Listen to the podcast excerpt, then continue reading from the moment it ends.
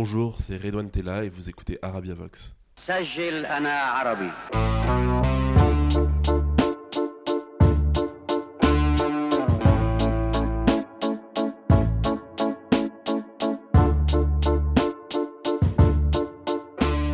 Je me souviens du moment où j'ai commencé à envisager sérieusement de devenir journaliste. J'étais à la fac, je commençais à écrire mes premiers articles dans des médias associatifs et je me disais pourquoi pas moi? Je me souviens aussi des réactions quand j'en parlais autour de moi. Journaliste BFM TV, les journalistes c'est tous des vendus, tu veux devenir une bobo parisienne, bref, pas beaucoup d'encouragement. D'ailleurs, plusieurs années plus tard, je continue à entendre ce genre de paroles. Et j'avoue que bah, j'ai de plus en plus du mal à argumenter. Dans ce nouvel épisode d'Arabia Vox, j'ai le plaisir de parler de la très mauvaise réputation du métier avec un journaliste dont j'admire le parcours et le travail, Redouane Tella. Redouane est rédacteur en chef de l'Instant M sur France Inter et il a créé son propre podcast Redouane. Je lui ai demandé ce qui l'a poussé lui à faire ce métier. On a aussi parlé d'Argenteuil, son bout d'Algérie à lui, et d'être non pas arabe mais rebeu. Tout est dans le verlan, comme il le dit assez bien. Je suis Fatma Torkani et vous écoutez Arabia Vox.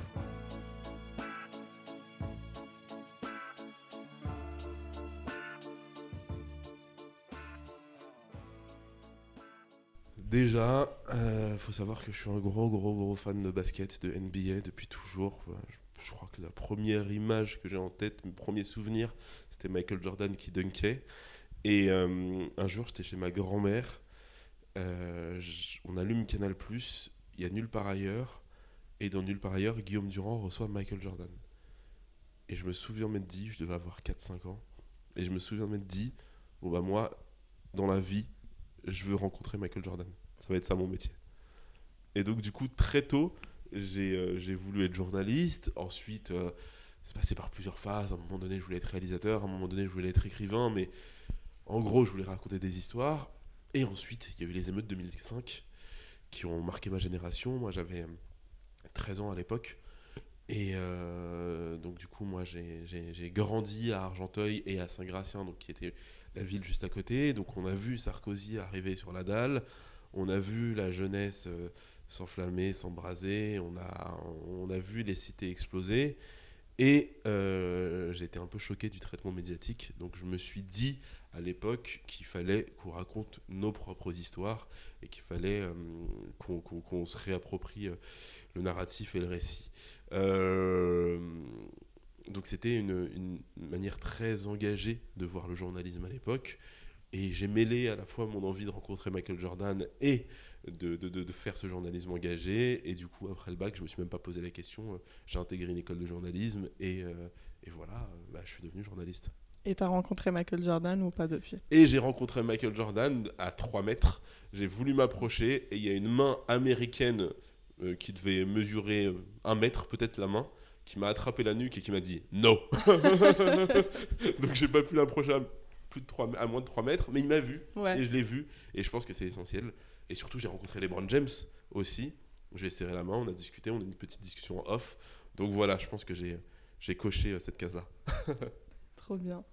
Euh, on vit une année euh, électorale très difficile avec une montée des extrêmes. C'est toujours la même chanson, malheureusement, j'ai l'impression, Mhm. à chaque présidentielle. Euh, c'est une montée des extrêmes de plus en plus affolante avec euh, des Éric Zemmour euh, à, tous les, à tous les coins, sur toutes les chaînes. Euh, et c'est euh, aussi une année électorale qui risque d'être très difficile pour, euh, pour tout le monde, mais surtout aussi pour les personnes issues de l'immigration, puisqu'on Mhm. est, on est souvent pointé du doigt, pour les musulmans, pour les Français musulmans. Toi, en tant que journaliste, en tant que rédacteur en- chef d'une émission sur le service public, et aussi en tant que personne issue de l'immigration, comment tu t'es comment tu t'es préparé pour affronter tout ça? Je sais que tu as déjà couvert une... tu avais déjà couvert une élection présidentielle pour euh, Beurre FM. En 2012, j'ai suivi l'extrême droite pour Ouais. Beurre FM. C'était une expérience. hein. Ça, c'était marrant. Ouais. Ça, c'était drôle à faire. Quand tu arrives avec le micro Beurre FM dans un meeting du Front National, je peux te dire, faut être solide psychologiquement et, même physiquement parce que tu risques de te faire bousculer. Euh, moi, je pense que la bataille des idées, on l'a perdue il y a déjà bien longtemps. Je pense que la bataille des idées, on l'a perdue en 2015. en réalité, à partir du moment où François Hollande a commencé à parler de, de déchéance de nationalité et à faire le distinguo entre euh, ceux qui ont uniquement la nationalité française et les binationaux, bah, je pense que ça a créé un schisme dans la société, ça a créé un véritable problème. Je pense que les années Valls nous ont déjà préparé euh, euh, psychologiquement, nous, Français issus de l'immigration, nous, Français musulmans pratiquants ou non, mais en tout cas ayant une attache à, l'islam, on a été, on été préparé à ce genre de débat, on est, on est rodé, on a presque l'habitude. Et j'ai l'impression, en tout cas c'est mon sentiment de journaliste, que ça choque plus grand monde. Euh, je pense que c'est surtout une question médiatique. Dans les médias, ça choque. Dans les médias, on a encore, on s'agite encore pas mal et tout. Mais moi, quand je vais dans mon quartier d'origine, tout le monde s'en fout. Mm. D'ailleurs, la preuve, hein, on n'assiste pas à des euh, manifs de grande ampleur. Euh, il y a peu d'émotions. Donc, je pense qu'on est presque habitué à ces débats-là, à ces idées puantes. Il y a une rhétorique aussi qu'on entend souvent, c'est de dire que euh, la cette parole-là aussi s'est beaucoup euh, banalisée dans les médias, mm. euh, surtout celle de Zemmour. Aujourd'hui, on parle de celle de Zemmour, mais il y a quelques années, par exemple, on disait la parole de Marine Le Pen, de Jean-Marie Le Pen, c'est beaucoup banalisé dans les médias. Et aujourd'hui, avec Zemmour, on a l'impression que Marine Le Pen, enfin le fait qu'elle passe aussi, qu'elle ait des interviews et tout dans, dans les médias, c'est presque devenu normal. Toi, tu as, as, déjà couvert une élection, une élection présidentielle et, d'autant plus, euh, tu as, suivi le, Front National à l'époque. Mm. Est-ce que tu vois un, changement dans, le traitement médiatique qu'on accorde à l'extrême droite? Un peu. Euh, mais en 2012, on commençait déjà à le banaliser, l'extrême droite. Hein. À banaliser Marine Le Pen, euh, à en faire une candidate normale. c'était vraiment dans le. D'ailleurs, c'était un des trucs qui revenait souvent dans les médias. Pour ne pas renforcer le Front National, il fallait normaliser le Front National. Parce qu'en fait, et c'est peut-être vrai, hein, le Front National a grandi euh, parce que les élites diabolisaient le Front National. Et donc, du coup, comme un rejet anti-élite, des gens se sont mis à, souscrire et à adhérer à la pensée du Front National. Après, moi, ça commence à me faire chier, en tant qu'observateur des médias, qu'on dise à longueur de temps que, que cette parole-là, c'est qu'une construction médiatique. Si on n'avait pas donné autant d'espace à Zemmour, ben, il y a des gens qui penseraient pas comme lui. Mais on est où là? Euh, euh, Vous connaissez la France? Euh, vous, y habitez? Parce que moi, j'ai des grands frères et des grandes sœurs qui sont nés dans les années 70. La France, c'était pas cool. Hein. Et pourtant, il n'y avait pas Zemmour, il n'y avait pas Le Pen. Hein. moi, mon père, quand il est arrivé en France, bon, il était rodé, ça lui faisait rien parce qu'il avait connu la guerre d'Algérie. Mais, mais les bicots, les crouilles, les melons qu'on entendait à longueur de temps, bah, ça existe depuis longtemps. Le racisme a toujours été présent en France. C'est juste que voilà, peut-être que pendant très longtemps, euh, les gens ne se retrouvaient pas euh, dans le vote Le Pen, parce que Le Pen, s'incarnait plein de choses. Ça faisait référence aussi. Il y avait des gens qui ont fondé ce parti, qui, euh, qui étaient pétainistes, qui étaient collabos, etc. Et je pense qu'il y a une, toute une droite qui épousait le, le roman national gaulliste et qui du coup ne se retrouvait pas dans cette droite-là. Mais euh, on n'a pas attendu euh, les médias, BFM TV et CNews euh, pour, pour, pour que le racisme existe. Hein.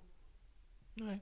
Mais du coup, comment t'expliques qu'il y ait aujourd'hui une, réelle défiance euh, envers les journalistes, envers les médias euh, Tu as de plus en plus de Français qui disent euh, on nous ment, qui sont, qui sont aussi adeptes des théories des complots. Et comment toi aussi, en tant que journaliste, tu fais pour... Parce que ce que tu nous disais au début, c'est que tu as fait ce métier-là pour pouvoir raconter des histoires, toucher des gens. Comment toi, tu, tu fais aussi pour te dire il faut continuer, il faut poursuivre ce but-là d'informer les gens?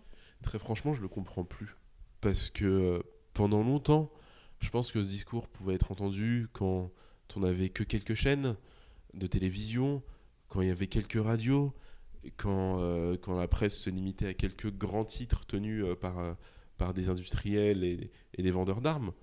et quand, quand, quand, il y avait peu de journalistes en réalité. Mais aujourd'hui, on a une telle pluralité. Comment tu peux rejeter en bloc en disant les médias?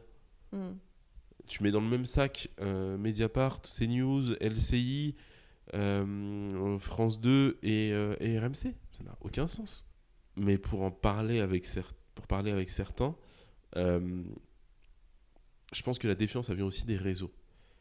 Parce que maintenant, il y a des leaders d'opinion sur les réseaux sociaux, sur tout un tas de sujets, euh, qui, euh, qui sont devenus euh, leurs propres médias. Le problème, c'est que la plupart du temps, euh, ils n'ont ni les moyens, ni le temps, ni la formation pour être des médias.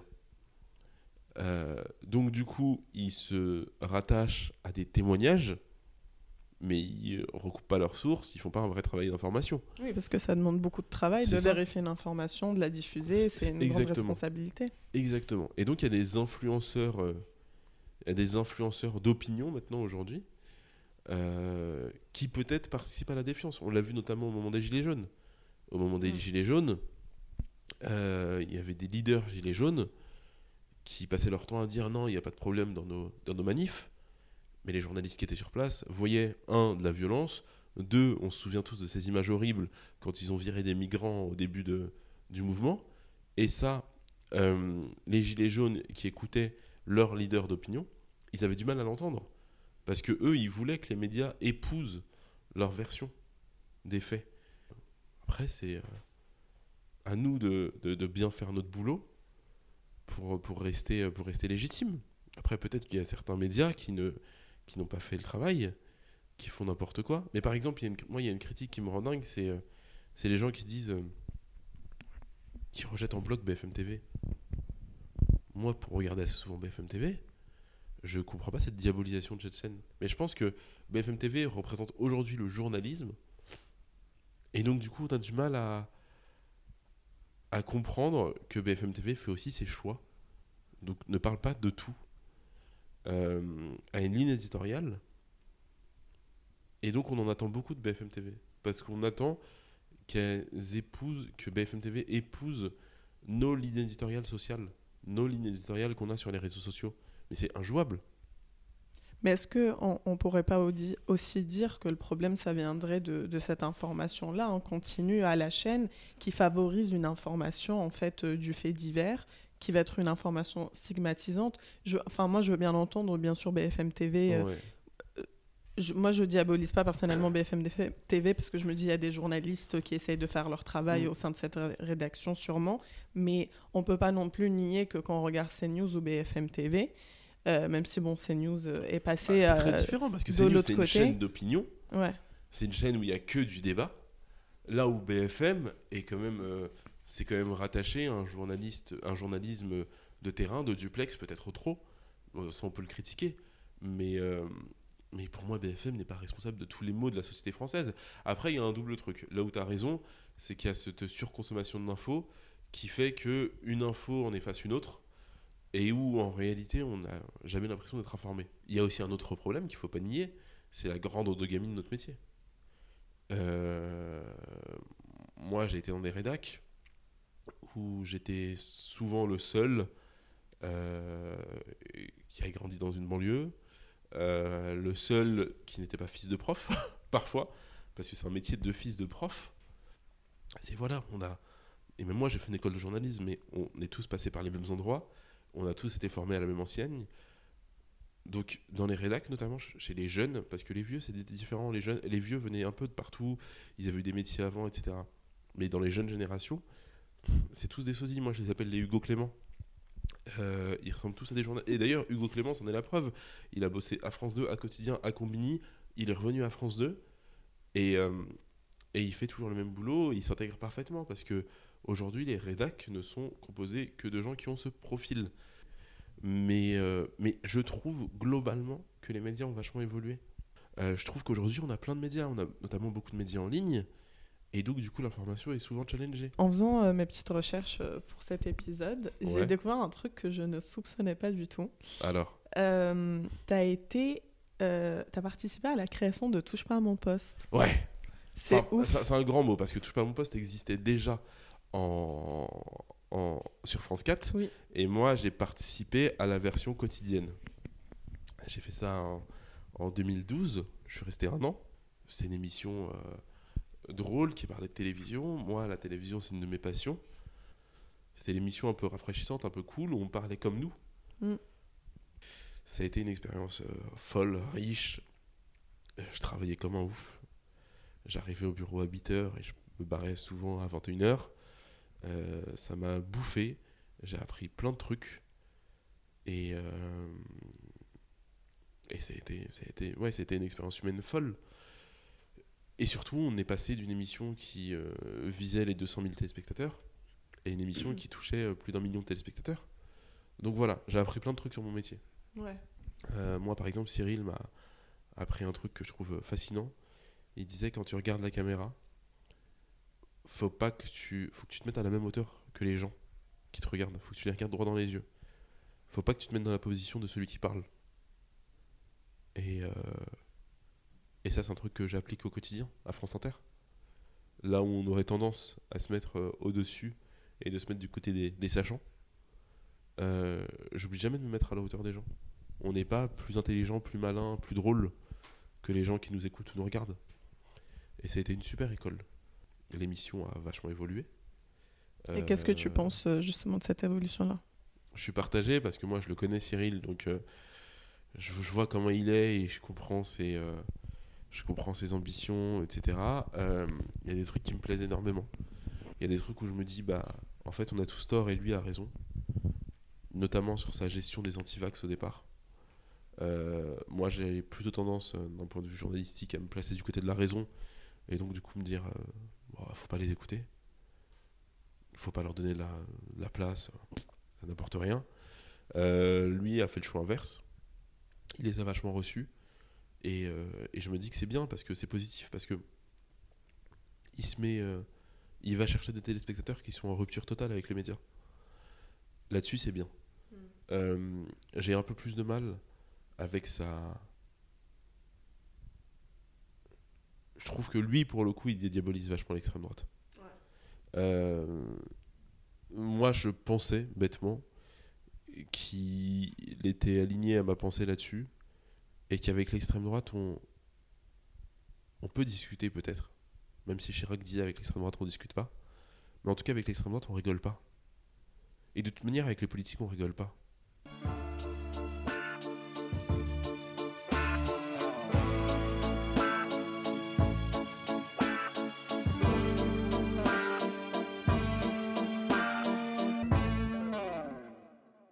Alors Redouane, tu es d'origine algérienne. Ouais. Euh, c'est quelque chose. euh, Je suis même algérien, pas que d'origine, j'ai les papiers, j'ai le passeport. donc J'ai le es- 12S. Ouais.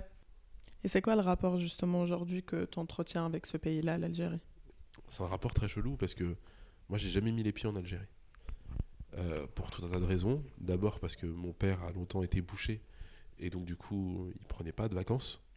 Donc j'ai pas les, les deux mois de, de grandes vacances en Algérie.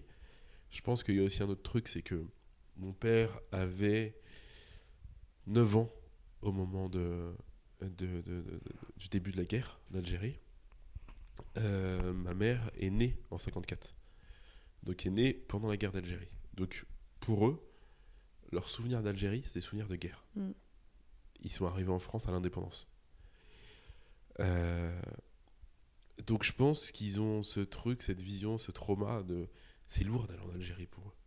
Mon père, ses souvenirs d'Algérie, c'est lui qui devait se battre pour nourrir sa famille parce que son père est mort pendant la guerre. Donc lui qui, tout gamin, devait ramper par terre pour ne pas se faire voir parce que c'était le couvre-feu. Mm. Et, euh, et moi, quand je suis, quand j'ai, donc pendant longtemps, j'ai j'ai voulu y aller avec eux, etc. Et on a, on n'a jamais réussi. Et, euh, et Tu les forces un peu. Est-ce que tu as l'impression d'être un peu dans une démarche de. Bah, je les ai euh, forcés. Je les ouais. ai forcés. On avait pris des billets pour février 2020. et euh, j'avais. euh, donc j'ai pris les billets et euh, bien évidemment les vols ont été annulés. On sait ce qui s'est passé ensuite. Donc c'est ce que je disais à ma mère à chaque fois. C'est euh, ma mère, elle me disait euh, quand j'étais gamin, quand je lui demandais euh, est-ce qu'on va en Algérie, euh, pourquoi on va pas en Algérie, s'il te plaît, viens, on va en Algérie. Elle me disait Charles mec, Seb. Et euh, et le destin a fait que le jour où on s'est décidé, bah, il y a eu une pandémie. Donc, euh, donc voilà, c'est c'est une question de mektoub. Ouais. Et, euh, mais donc ça, c'est un lien bizarre parce que je connais pas l'Algérie, mais j'ai l'Algérie en moi. J'ai l'Algérie en moi parce que, parce que comme je vous disais, c'est plus qu'un pays, c'est plus qu'une zone géographique, c'est plus qu'une nation. C'est c'est un idéal. Après, il y a aussi un autre truc, c'est que j'ai grandi à Argenteuil. Et donc, du coup, c'était c'était un bout d'Algérie. Argenteuil, il faut savoir, c'est une ville particulière. hein. C'est une ville où pendant le ramadan, il se passe rien, tout s'arrête. Mhm. Et le soir, on vit. Mais il me manque un bout de l'histoire. Ouais. Ça veut dire que. Et c'est pour ça que je veux y aller avec mes parents. Je suis incapable d'y aller seul. J'ai envie de savoir précisément où était le deuxième bureau où mon grand-père était torturé. J'ai envie de savoir où est-ce que mon père allait chasser des moineaux pour nourrir sa famille. J'ai besoin de ce récit-là. Euh, pour conclure, chez Arabia Vox, on interroge beaucoup euh, les identités. On interroge en particulier un mot Ouais. euh, derrière lequel on est tous perçus sans aucune distinction, qui est le mot arabe. Ouais. Et dans ce podcast, le but et l'objectif, c'est d'inviter des gens qui ont des parcours différents et aussi qui ont des visions de leur identité qui est différente.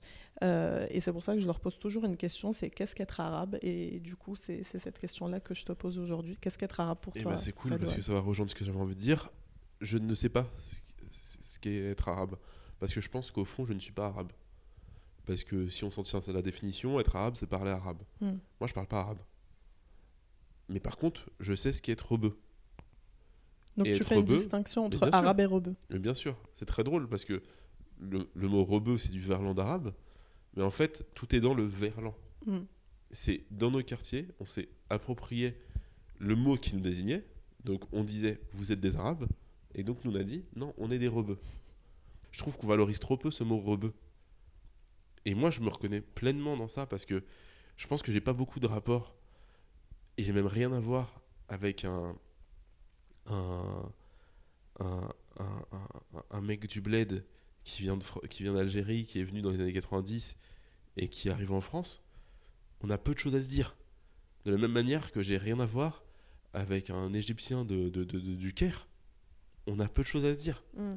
Mais par contre, je me reconnais vachement dans les gens qui sont là, qui ont grandi ici, notamment qui ont grandi dans les quartiers populaires, et qui sont d'origine maghrébine, on pourrait dire, ou pas. En tout cas, qui sont rebeux. Parce que ce mot rebeu, il y a plein de trucs derrière. C'est à la fois, euh, à la fois la discrimination ethnique et sociale. Et chez les journalistes rebeux qui sont bourgeoises, il y a un retour à une forme d'orientalisme Hmm. un peu exotique qui me casse les couilles, mais à un niveau. La dernière fois, il y a une journaliste très connue, euh, on se connaît pas et franchement, j'ai pas trop envie de la connaître, qui m'invite à manger du msemen. J'aime bien le msemen, j'ai rien contre le msemen, même si je préfère le sponge. Mais pourquoi du msemen? Hmm. Eh, on a grandi en France, on a mangé les princes de Lu avec la, la chevalière là. Les faux princes de Lidl. Hmm. On a mangé des chocs à pic comme tout le monde. Après, on a aussi mangé des trucs rebeux. Mais arrêtons de nous inventer un, Un un background. passé, un background orientalisant qui n'existe pas. Hmm. On est avant tout des pauvres. C'est Ouais. tout. Et je trouve que dans ce mot rebeu, il y a ça. Il y a le mélange des deux. Trop bien. Bon bah merci beaucoup. Merci à toi, c'était cool. Merci à vous.